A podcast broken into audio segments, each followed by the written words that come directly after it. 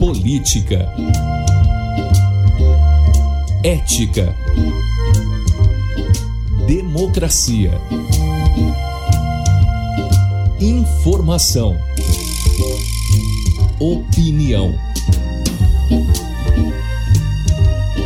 Pode falar. Apresentação Cileide Alves e Rubens Salomão.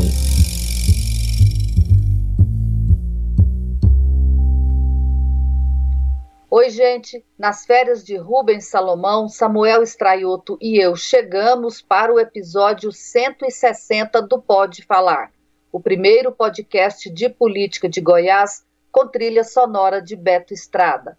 Eu falo da minha casa em Goiânia e Samuel do estúdio da Sagres em Aparecida de Goiânia. Oi, Samuel, tudo bem?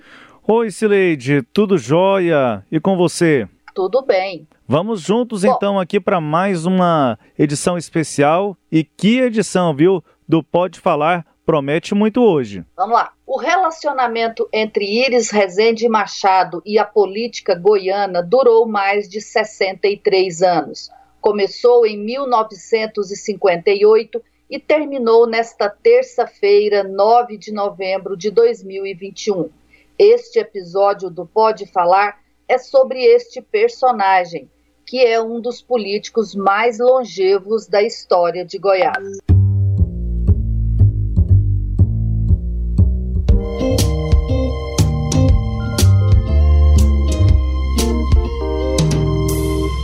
Morreu hoje, aos 87 anos, Iris Rezende, ex-governador de Goiás e ex-prefeito de Goiânia. O político estava internado desde agosto, quando sofreu um AVC e precisou passar por uma cirurgia para drenar um sangramento. O corpo do político será velado no Palácio das Esmeraldas a partir das 8 da manhã. O sepultamento será no cemitério Santana, em Goiânia, e está previsto para o fim da tarde de hoje. Agora os bombeiros colocam o caixão no túmulo do ex-prefeito Iris Rezende, sob mais uma vez muitos aplausos do lado de dentro, muitos aplausos, mesmo debaixo de chuva, as pessoas participam do sepultamento. A morte de Iris Rezende Machado mobilizou a sociedade goiana quatro dias depois da comoção nacional com o acidente aéreo que matou a cantora Marília Mendonça, ambos nascidos em Cristianópolis. Ao final, desde a década de 1950, o nome do ex-prefeito, ex-governador e ex-ministro, entre outros cargos, faz parte da história do Estado, o que lhe rendeu fama, popularidade e até fã-clube entre seus eleitores. Nas primeiras horas do dia, alguns admiradores chegavam na porta do Palácio das Esmeraldas, mesmo sabendo que o corpo de Iris Rezende ainda demoraria. A espera não importava para dar o último adeus. Esse esforço todo foi porque eu vejo, eu vejo que ele merece a nossa solidariedade, porque trabalhou muito para o nosso estado, fez muito para o nosso estado. E aqui eu estou até, até a chegada dele, para mim ver ele pela última vez. Se levar em conta a militância do ex-prefeito no movimento estudantil, sua carreira é ainda mais antiga, de meados da década de 1950. Em 54, ah, quando eu terminei o curso na escola técnica, foi o nosso paraninfo Coimbra Bueno. Não era ligado a Pedro do Vigo. O estudante normalmente era contra. Não, somente os estudantes políticos, né? Uhum. Era contra o Pedro do Vigo. Pedro do Vigo. Porque. Era governo. Não, era governo, foi interventor aí 15 anos, uhum, né? Claro. Aquela coisa, reprimia a imprensa. Essa declaração de Iris está em uma das entrevistas que ele concedeu à minha colega, jornalista Cileide Alves, para a biografia que ela lançou em dezembro de 2020. O livro Iris Rezende, de líder estudantil a governador, pela Cânone Editorial, nós selecionamos alguns trechos dessas entrevistas para ajudar a entender as marcas que Iris Rezende deixou na história de Goiás. O ex-prefeito atribuía sua longa permanência na política a uma vocação. As pessoas, na quase unanimidade, recebem do Criador dons, vocações. As pessoas, quando não têm vocação para alguma coisa, ela começa e fracassa. Ou então, sofre demais. Isso em qualquer área eh, de atividade humana. Você pode notar, se a pessoa não gosta de música, não adianta o pai querer forçar o filho a ser músico. E assim em todas, nas artes, na, na, na na vida de um modo geral. O porquê aquele homem simples da, da, da zona rural, ele arrepia quando vem as primeiras chuvas, sobe o cheiro da terra e aquilo para ele é motivação. Quer dizer, num serviço tão difícil.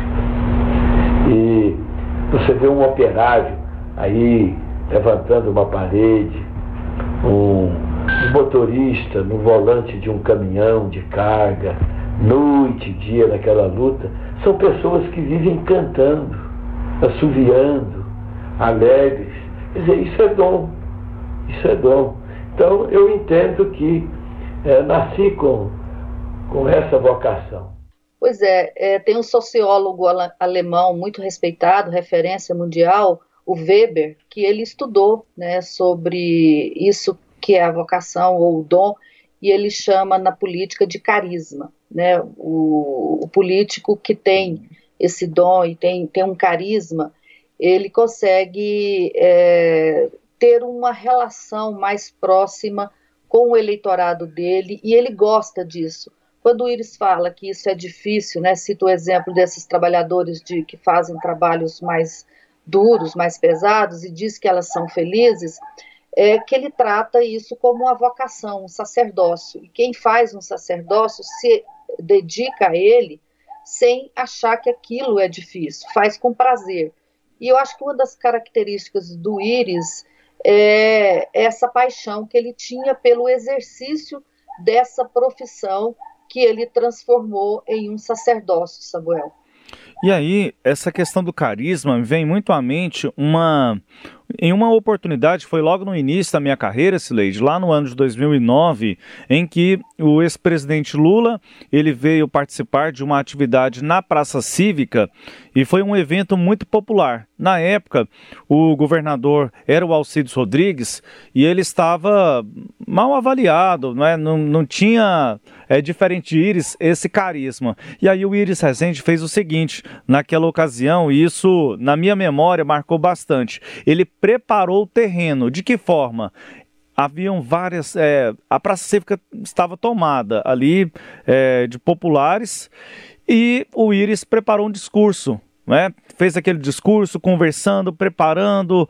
Quando o Alcides Rodrigues vem para discursar na sequência, aí é, o terreno já estava preparado, por conta justamente desse carisma que o Íris tinha e aí, quando Lula encerra a série de discursos, aí o caminho já estava pavimentado. Em uma circunstância semelhante, a gente se lembra, Sileide, Michel Temer, quando era presidente, ele também aí enfrentava muitas dificuldades. E numa agenda semelhante em Goiânia, lá no Jardim do Cerrado, o, a população, assim que o, o Michel Temer apareceu no espaço público foi bastante vaiado. E aí o Iris quebra o protocolo. Ele toma o microfone e ao tomar o microfone ele fala: "Olha, a população, vocês aqui não sabem o tanto que esse homem é importante.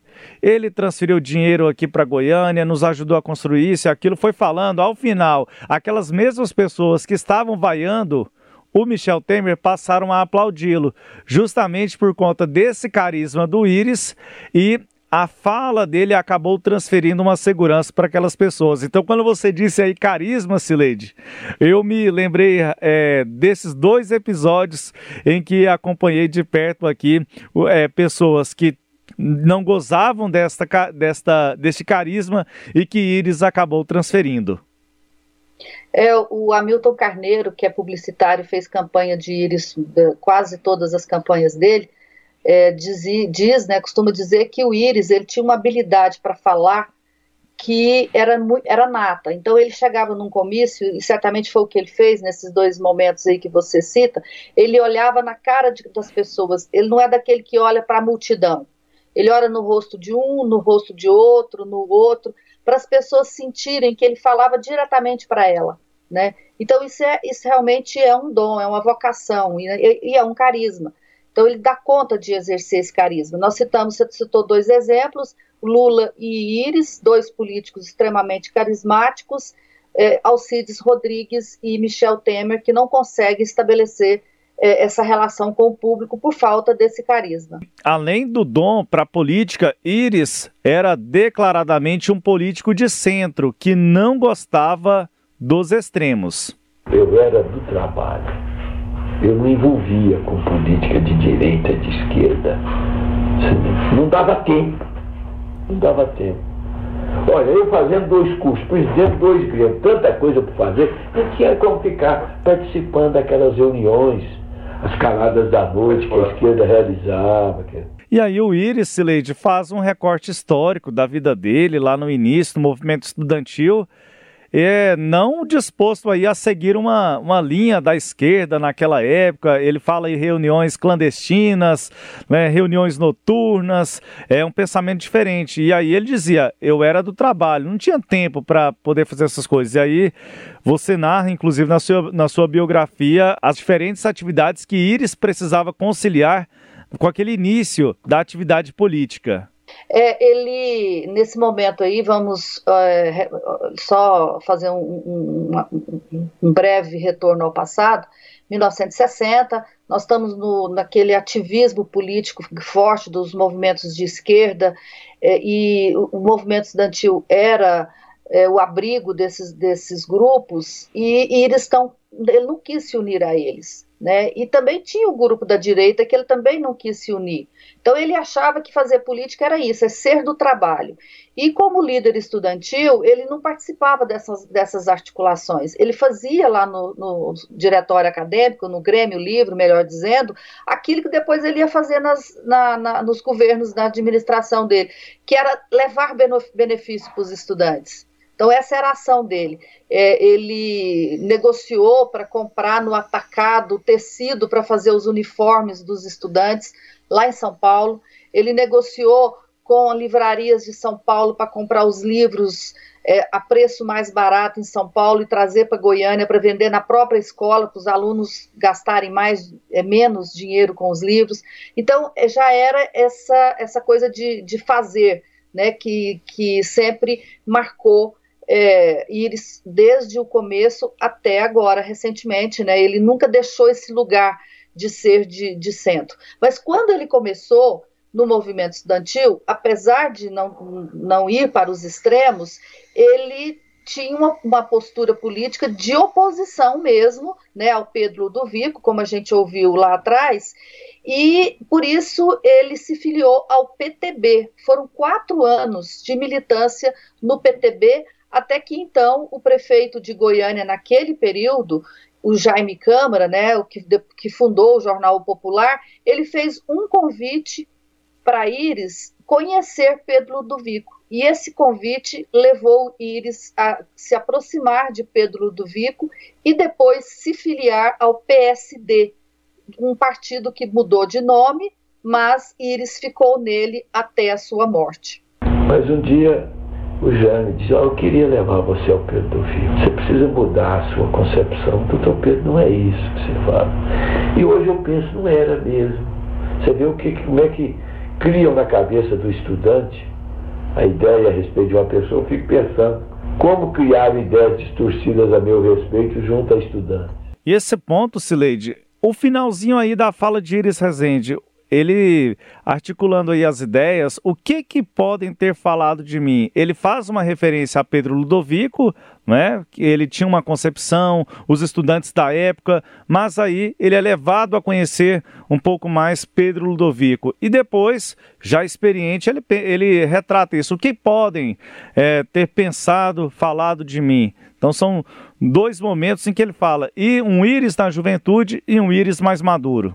Vamos contextualizar. Essa entrevista foi gravada no finalzinho de dezembro, no início de dezembro de 2006. Ele tinha reassumido a prefeitura há pouco tempo, né? Ele assumiu em 2005. E aí eu acho que o que estava na cabeça dele foram as críticas que foram feitas à campanha difamatória contra ele nas campanhas de 98 e de 2002. Então ele naquele momento e isso ele expressou em outras em outras ocasiões para mim, ele tinha uma preocupação de mostrar para especialmente para o jovem que ele não era aquele político que a oposição dizia que ele era, né? Então ele tinha isso como meta lá em 2006, que eu até é, dei um, usei uma expressão que é Iris queria reescrever a história dele que estava sendo escrita pelos adversários dele, né? Porque ele faz uma campanha vitoriosa até 1998 1998 vem aquela campanha em que é, ele foi acusado de ser coronel, ditador, familiocrata,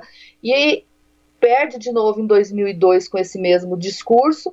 Então, o que se começa a fazer naquele momento, a se contar naquele momento, é o lado B, digamos assim, de Iris Rezende, que os adversários é, começam a narrar tá, essa narrativa. E aí, em 2005, quando ele volta para a prefeitura, ele volta com essa ideia, né, de mudar essa narrativa. E daí que ele, ele fala essa expressão, o que que não colocaram na cabeça dos estudantes. E me parece que a história foi reescrita, porque Iris, ao reassumir a prefeitura de Goiânia na década anterior, ele sai inclusive muito bem avaliado, consegue a reeleição e sai muito bem avaliado aí por, pela população da capital, indo disputar novamente uma eleição para o governo do estado, Sileide. Foi isso mesmo, Samuel. É, mas assim, a gente voltando um pouquinho lá em, antes da gente avançar para esse momento, acho que é importante a gente é, ver um pouco sobre o Íris que assumiu a prefeitura lá em, em 1965. Bom, Sobre isso, vieram a primeira eleição para a Prefeitura de Goiânia em 1965, sua cassação política pela ditadura militar em 1969, o afastamento da política por 10 anos, a redemocratização e sua primeira eleição para governador. Vieram derrotas históricas em 1998 e em 2002 novas eleições. Enfim, uma história que a população conhece de cor e salteado. E em entrevista exclusiva à Sagres, em outubro de 2020, Iris destacou como marcos de sua carreira a primeira gestão na prefeitura e os mutirões confundidos pelos militares como se fossem coisa de comunista. Diante disso aí eu assumo a prefeitura comecei a sentir, eu tenho que fazer é chamar o povo para. Foi quando do mutirão. Instalamos o primeiro mutirão. O segundo mutirão. Foi aquele sucesso. Aí começa uma campanha contra mim que aquilo era coisa de comunista. Porque não tinha pecha maior para estragar um cidadão na, na, na, no regime militar do que tinha comunista. Pois é, esse mutirão, essa, esse áudio que a gente ouviu, ele é de abril é, de 2007, né, que ele relembra como é que surgiu a história do mutirão, e anos depois, agora em 2020, ele fez essa declaração aí a Sagres de que a principal marca da gestão dele eram os era o, o mutirão. É, eu achei isso interessante porque nessa entrevista eu tinha perguntado explicitamente para ele, prefeito, de tudo que o senhor fez, ao longo dessa sua carreira, o que, que o senhor tem como mais relevante? E aí ele fala de duas coisas: a administração de 1966 a 1969, que eles que guarda os mínimos detalhes na memória dele, como ele fez, tudo que ele fez, e o mutirão. E depois, continuando a, a conversar, nesse, nesse dia do ano passado, ele ainda falou que o mutirão ele achava que fez sucesso porque aqui em Goiás, é, Goiânia espe especificamente, havia gente do Brasil todo que veio para cá com o mesmo espírito de buscando alternativas e, consequentemente, teriam que ajudar a construir uma cidade que estava ainda em processo de construção. Né? Então, ele acha que isso é, fez das pessoas solidárias e que é, essa solidariedade que o, o mutirão representava era o que unia as pessoas. Então, por isso é que ele considera que essa é a principal marca aí da gestão dele, Samuel. E a gente pode pensar, Sileide, que de fato esse é um dos principais legados deixados por Iris Rezende, o mutirão? Olha, eu acho que é um certo exagero, né? Porque o mutirão, como ele concebeu lá em 1965, e depois, quando ele utilizou, eu acho que a principal obra do mutirão é, é, são as casas, né? Mil casas construídas em um único dia, faz um certo sentido. Se você olhar para esse passado, faz um certo sentido. O que é o mutirão hoje, não. Porque hoje não é mais um trabalho de solidariedade entre as pessoas. O que ele fazia agora era levar a prefeitura nos bairros. Né? E aí, dizer, não era um mutirão no sentido de as pessoas se unirem ao poder público e trabalhar pela, pela cidade. Era a prefeitura se reunindo no mesmo dia, né, num local X, para levar todos os serviços de que ela dispõe para a população. Então mudou. Eu acho que o que ele tem na memória dele como uma coisa positiva é esse mutirão do passado, é esse mutirão das mil casas. E até hoje a gente ouve relatos de pessoas orgulhosas contando que participaram daquele, daquele mutirão das mil casas.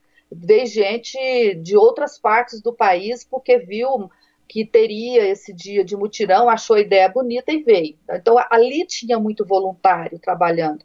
Hoje eu acho que já não tem mais. Então, esse mutirão que o Ronaldo Caiado vai fazer em homenagem a Íris não é o, o mutirão genuíno do Íris, é esse mutirão é, atual né, de levar os serviços do Estado num ponto da cidade. É, bom, continuando, Samuel, Cileide, no último... Desculpa, eu me venho aqui à mente, só para encerrar essa questão do mutirão, ao longo dessa semana foram exibidas muitas imagens do mutirão e aí o Íris era aquele político que pegava na enxada mesmo, né? Ele, as imagens mostram, não era aquele, aquele fingimento, né, que, que político faz, né, de dizer que vai, que vai lá, que pega na enxada. As imagens mostram muito claramente ele pegando na, na foice, na, na enxada mesmo. Então, assim, eu acho que hum, para nova para nova geração aí, eu acho que é uma cena, eh, são cenas é, de bastante curiosidade. É, mas são cenas que ficaram na época, né? Porque hoje, primeiro que ninguém mais trabalha com foice inchada o tempo todo, há equipamentos que substituem esse trabalho. Mas de qualquer forma, Ainda bem, na época né? lá. Como? Ainda bem. Ainda bem, claro. Mas na época precisava mesmo de mão de obra. Se, fazia limpeza de bairro, é, cascalhava rua, que era o que se fazia naquela época, que muitas delas, dessas ruas não tinham asfalto, era no trabalho manual. E aí eles pegavam e, e, e trabalhava mesmo. Tem várias imagens desse período, bonitas, inclusive, quando o povo levanta a foice, né? Eu fiquei me vendo aquela imagem que é tanto de gente com a foice para cima, né? a foice, o símbolo dos comunistas, e eu fiquei vendo a foto pensando, naquele período, um militar que visse aquela foto, de fato, ia achar que aquilo ali era coisa de comunista, né? E o Iris foi chamado, inclusive, lá no décimo Batalhão de Caçadores, que era o nome eh, da, da, unidade do Exército que existia em Goiânia, para dar satisfação por conta disso, porque eles entenderam que era comunista. E aí ele falou: não, não, não tem nada de comunista. Ali só tem uma pessoa que faz discurso, sou eu. E eu faço discurso é para agradecer o povo, para mais nada. E aí convidou o, o comandante do batalhão para ir no próximo mutirão e levar o, o, os soldados do exército para ajudar no mutirão. Pois o, comandante foi, levou os soldados e os soldados trabalharam no próximo mutirão. Esse era o Íris, assim, ele conciliava, né?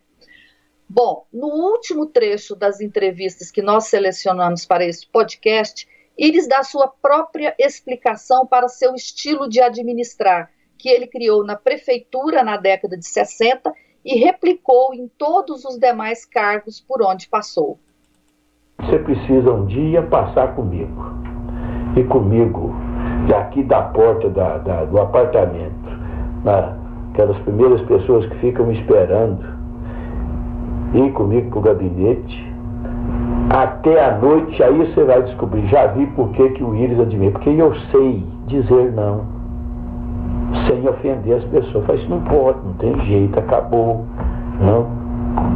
Eu estava tava falando, ah, nós conversando aqui, é, eu nessa semana, porque eu centralizo, eles sempre imputaram nisso o grande defeito da minha da minha gerência administrativa, é centralizador, mas é uma centralização que dá certo. Eu não, não, não sou prefeito nem governador para ir atender te, é, é, é, esses teóricos aí da, da política, a, a esses sociólogos da, da, de, da administração pública, que eu, quero ver o resultado e eu sempre mostrei o resultado, então eu, eu me dedico inteiramente a isso.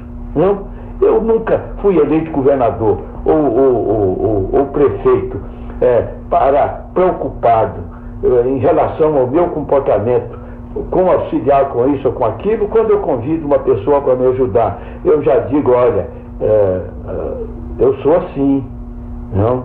Quer dizer, olha, comigo não tem férias, comigo não descansa domingo, olha, eu quero viver tudo, eu quero dar palpite em tudo, essa coisa toda. Então, ah, ah, é negando, é negando coisa dia e noite. Pois é, olha só. Iris, então, acha que ele conseguiu fazer um, boas uh, gestões por conta dessas qualidades que ele destaca um. Aí, primeiro é dizer não, é saber dizer não, né? Dizer não realmente é uma coisa muito difícil na política, mais ainda, né? Porque o, o político, ele evita dizer não para evitar desgastes. E aí eu achei interessante ele falar que recebia todo mundo, né? Da, saía de manhã na porta do apartamento dele, já tinha gente, e ele já começava a dizer não e, e o dia todo dizendo não. Segundo, segunda característica é a centralização. Iris, de fato, centraliza. Ele, é, como ele não era uma pessoa familiarizada com o computador, ele exigia que todo dia fosse entregue para ele uma cópia do extrato das contas da prefeitura.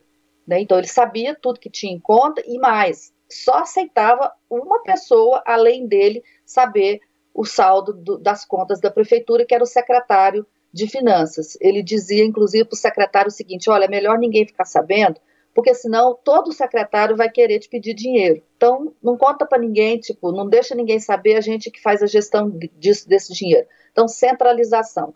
Outra característica é dedicação integral. Então, o Iris achava que ele tinha que trabalhar o tempo todo e que trabalhando o tempo todo ele daria conta de é, ter esse controle, exercer esse controle integral sobre o funcionamento da prefeitura e sobre as ações em andamento.